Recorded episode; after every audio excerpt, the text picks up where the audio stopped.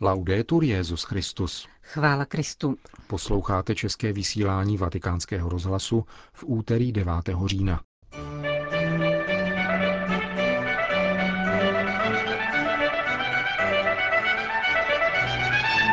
Ve Vatikánu pokračuje druhým dnem biskupský synod o nové evangelizaci.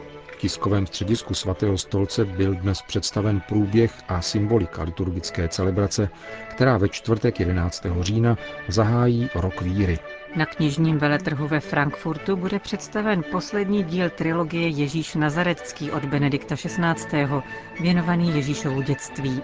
Dnešním pořadem vás provázejí Johana Bronková a Milan Glázer.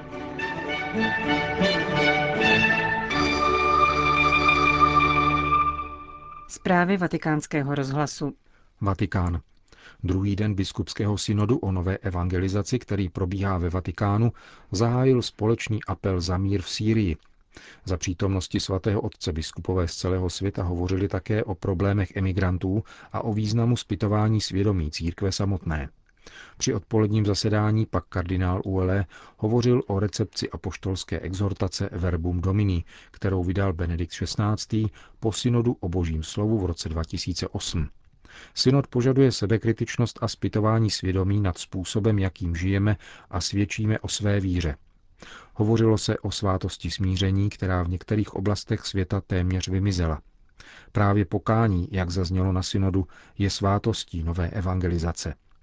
Synodní otcové volají po nové pokoře v církvi, totiž pokoře, která ji neuzavírá do vnitrocírkevních debat, ale dokáže s pokorou a láskou předkládat evangelium.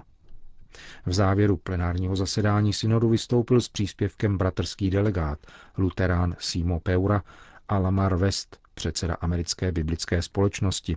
Jejíž reprezentant byl poprvé za 200 let trvání této instituce přizván k tak významné katolické události. První z jmenovaných hovořil o významu křtu a o misijní církvi, která má svědčit o Kristu skrze šíření spravedlnosti. Lamar West pak promluvil o velikosti a aktuálnosti Bible, která zůstává táž navzdory proměnám časů. Včera v podvečer odezněly v synodní aule relace schrnující vnímání tématu nové evangelizace v místních církvích na všech pěti kontinentech. Společným jmenovatelem všech příspěvků byl problém globalizace, která stírá zvláštnosti lokálních kultur, ale ohrožuje také tradiční hodnoty, jako je rodina. Ázie ve svém evangelizačním díle spoléhá na dialog mezi kulturami a náboženstvími, definovaný jako nezbytnost, nikoliv luxus. Zároveň musí heroicky čelit utrpení spojenému s rostoucím pronásledováním. Afrika se potýká s islámským fundamentalismem a snaží se uvádět do praxe výzvu Pavla VI., který říkal Afričané, buďte misionáři sobě samým. Zaznělo rovněž varování před těmi evangelizátory, kteří odcházejí z Afriky nikoli v kvůli misiím, nýbrž pro výdělek. Evropa se dovolává svého křesťanského dědictví, na nějž, jak se zdá, zapomněla. Pozitivní příklady evangelizace vidí ve Světových dnech mládeže a v městských misiích, které se dokázaly postavit společnosti ovládané sdělovacími prostředky, ekonomií a lidskými právy třetí a čtvrté generace, totiž takovými, které jsou vzdálené lidskému, křesťanskému a morálnímu pohledu na svět a vázány jsou pouze na názory a osobní libosti jednotlivců. Církev v Americe oproti tomu stotožňuje novou evangelizaci s kontinentální misií a požaduje zároveň důkladné zpytování svědomí nad způsobem prožívání víry. Spoléhá na rodinu jakožto domácí církev a spoléhá na lajky, které označuje za hlavní protagonisty nové evangelizace. A konečně v oceánii vychází nová evangelizace od mladých, od škol, z vitality mladých křesťanských komunit spojených napříč různými etniky, zaznělo včera večer v synodní aule z úst reprezentantů jednotlivých kontinentů.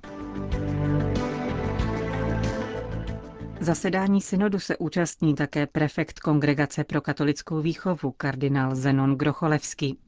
Zatímco množství církevních vzdělávacích zařízení neustále stoupá, v evangelizaci jakoby tendence byla opačná. Zeptali jsme se proto kardinála Grocholevského, v čem vidí důvody malé efektivnosti evangelizace prostřednictvím církevního školství. Chciałem zwrócić uwagę na tři také powody. Po mém soudu jsou důvody tři.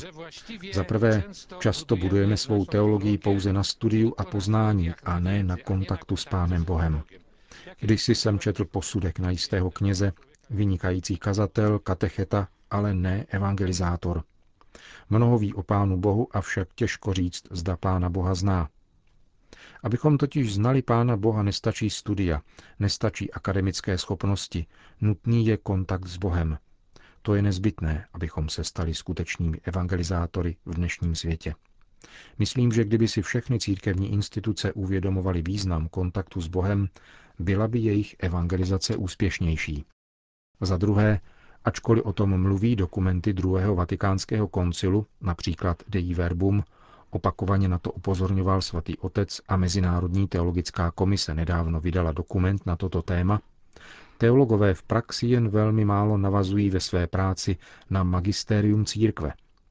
Bůh nevydal naše chápání písma svatého a tradice na pospas různým podivným názorům, které někdy působí velké zmatky, ale dal nám velký poklad v podobě učení církve. Magistérium, které působí pod vlivem Ducha Svatého. Mám za to, že k mnoha škodám, zejména na poli nové evangelizace, dochází právě proto, že se nebere dostatečně v úvahu význam učení církve. Dokument druhého vatikánského koncilu Dei Verbum pod číslem 10 říká, že písmo svaté, tradice a magistérium představují nedělitelný celek. Myslím, že tento problém si zaslouží hlubší reflexy. Za třetí, hlavní překážkou v nové evangelizaci, v bytí dobrým pastýřem a teologem, je bohužel pícha a její spojenec sebeláska, egoismus. Touha po originalitě, touha být velký a důležitý, často ničí úplně všechno. Velmi často na to narážím ve své práci na kongregaci pro katolickou výchovu. Takto se totiž rodí konflikty, nedorozumění, skandály. A poněvadž v každém z nás je jistá dávka píchy a egoismu, měli bychom se pod Kristovým křížem učit pokoře a pravé lásce. Všechno ukazuje k tomu, že nejprve se musíme obrátit my sami, prohloubit svůj kontakt s Pánem Bohem, abychom pak mohli obracet jiné. Nasz kontakt s Panem Bogiem, a żeby potem nawracać innych. Říká prefekt Kongregace pro katolickou výchovu kardinál Zenon Grocholevský. U příležitosti biskupského synodu o nové evangelizaci uspořádala Vatikánská muzea v Átriu Auli Pavla VI. malou výstavu raně křesťanských památek. Tři díla vysoké historické a umělecké hodnoty představují symbolické obrazy raného křesťanství. Muzeo Pio Cristiano zapůjčilo sošku dobrého pastýře z přelomu 3. a 4. století, pocházející z Kalixtových katakomb. Dále čelní stranu s reliéfem ze sarkofágu s dobrým pastýřem a apoštolským kolegiem, rovněž z konce 4. století, původem z Kyriakových či Vavřincových katakomb, a fragment sarkofágu s Kristem a evangelisty na lodi z první poloviny 4. století. Frankfurt nad Mohanem. Zítra otevírá své brány knižní veletrh v hesenské metropoli, na kterém bude již tradičně zastoupeno vatikánské nakladatelství. Nakladatelství svatého stolce představí více než 600 knižních titulů a bude jednat se sedmdesátkou kolegů o poskytnutí autorských práv. Nejnovější editorské počiny souvisejí s nadcházejícím rokem víry, papežským dokumentem Porta Fidei počínaje a Enchiridionem nové evangelizace, vydaným péčí Papežské rady pro novou evangelizaci, konče. Zájemce o latinu potěší nové vydání slovníku Lexicon Latinum Hodiernum, jehož autorem je zesnulý otec Karl Eger. Ve spolupráci s nakladatelstvím Jaka Buk vychází původ náboženství antropologa kardinála Juliana Riese a v koedici s vatikánskými muzeji přichází na trh průvodce městským státem Vatikán. Nejatraktivnějším magnetem se však zřejmě stane prezentace posledního dílu trilogie o Ježíše Nazareckém z pera Josefa Ratzingera Benedikta XVI., kterou vatikánské nakladatelství publikuje společně s italským tiskovým magnátem Rizzoli pod titulem Ježíšovo dětství. Ve svém dnešním prohlášení vatikánské nakladatelství oznamuje, že zahájilo jednání s nakladateli celkem 32 zemí o překladu z Němčiny do 20 jazyků. Na prvních místech mezi nimi figurují francouzština, angličtina, španělština, polština a portugalština. Vatikán. Od zítřka bude zhrnutí papežovy katecheze prezentováno rovněž v arabštině. Postará se o ně arabský mluvčí v závěru generální audience. Informaci o této nové iniciativě Benedikta XVI. dnes podal ředitel tiskového střediska svatého stolce otec Federico Lombardi. Krátkou syntézu středečních katechezí si dosud mohli poutníci vyslechnout v angličtině, francouzštině, němčině, portugalštině a španělštině. Svatý otec chce rozšířením jazykového spektra o arabštinu projevit svůj nepolevující zájem o křesťany na Blízkém východě a vyslovit jim svou podporu, uvedl vatikánský tiskový mluvčí. Benedikt XVI. zároveň vyzývá k modlitbě za tento region a ke konkrétnímu úsilí o mír, zdůraznil otec Lombardy. Brusel. Evropští biskupové vítají zprávu o udělení Nobelovy ceny za medicínu dvěma vědcům, kteří se zabývají výzkumem alternativ k použití embryonálních kmenových buněk. Prestižní ocenění obdržel John Garden z Velké Británie a Shinya Yamanaka z Japonska za objev, že dospělé kmenové buňky mohou být přeprogramovány na pluripotentní.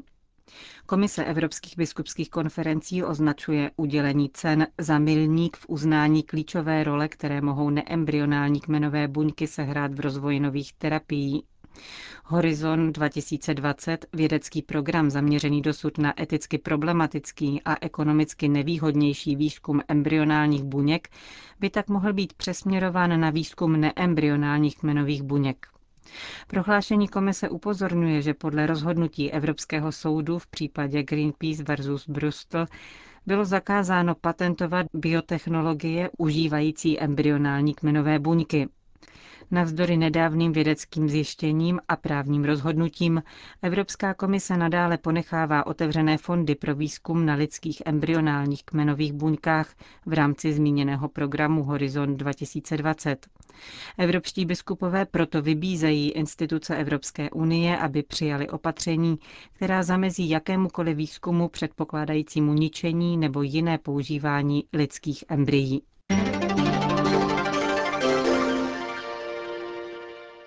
Vatikán.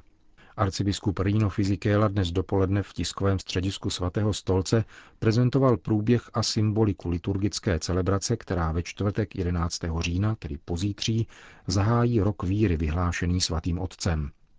Přesně po 50 letech od zahájení druhého vatikánského koncilu projde svatopetrským náměstím procesí účastníků liturgické slavnosti jako evokace dlouhého průvodu koncilních otců – vysvětlil předseda Papežské rady pro novou evangelizaci. Zapojí se do něj biskupové přítomní na probíhajícím biskupském synodu, předsedové všech biskupských konferencí z celého světa a 14 koncilních otců. Ačkoliv bylo pozváno všech 70 účastníků koncilu, kteří jsou dosud naživu, většina se nemohla dostavit kvůli zdravotním problémům či pokročilému věku, poznamenal arcibiskup Fizikéla. Po procesí bude následovat intronizace písma svatého za použití téhož písma a čtecího pultu z času koncilního jednání. Při zahájení eucharistické celebrace budou přečteny úryvky ze čtyř koncilních konstitucí a v jejím závěru svatý otec zopakuje předání poselství božímu lidu na znamení kontinuity koncilního učení – Benedikt XVI. tato poselství předá různým složkám společnosti, vládcům, vědcům a myslitelům, umělcům, ženám, dělníkům, chudým, nemocným a trpícím a konečně mládeži. Mezi zástupci těchto různých společenských kategorií, ke kterým se církev obrací dnes, stejně jako před 50 lety, budou známé osobnosti i řadoví věřící z celého světa. Od německého filozofa Roberta Špémana až po jednoho ze 32 horníků, kteří strávili dva měsíce uvězněni v dole čulského San José. V samém závěru slavnostního zahájení roku víry svatý otec předá dvěma zástupcům katechetů zvláštní vydání katechismu katolické církve, který byl publikován před 20 lety. Končíme české vysílání vatikánského rozhlasu. Chvála Kristu. Laudetur Jezus Christus.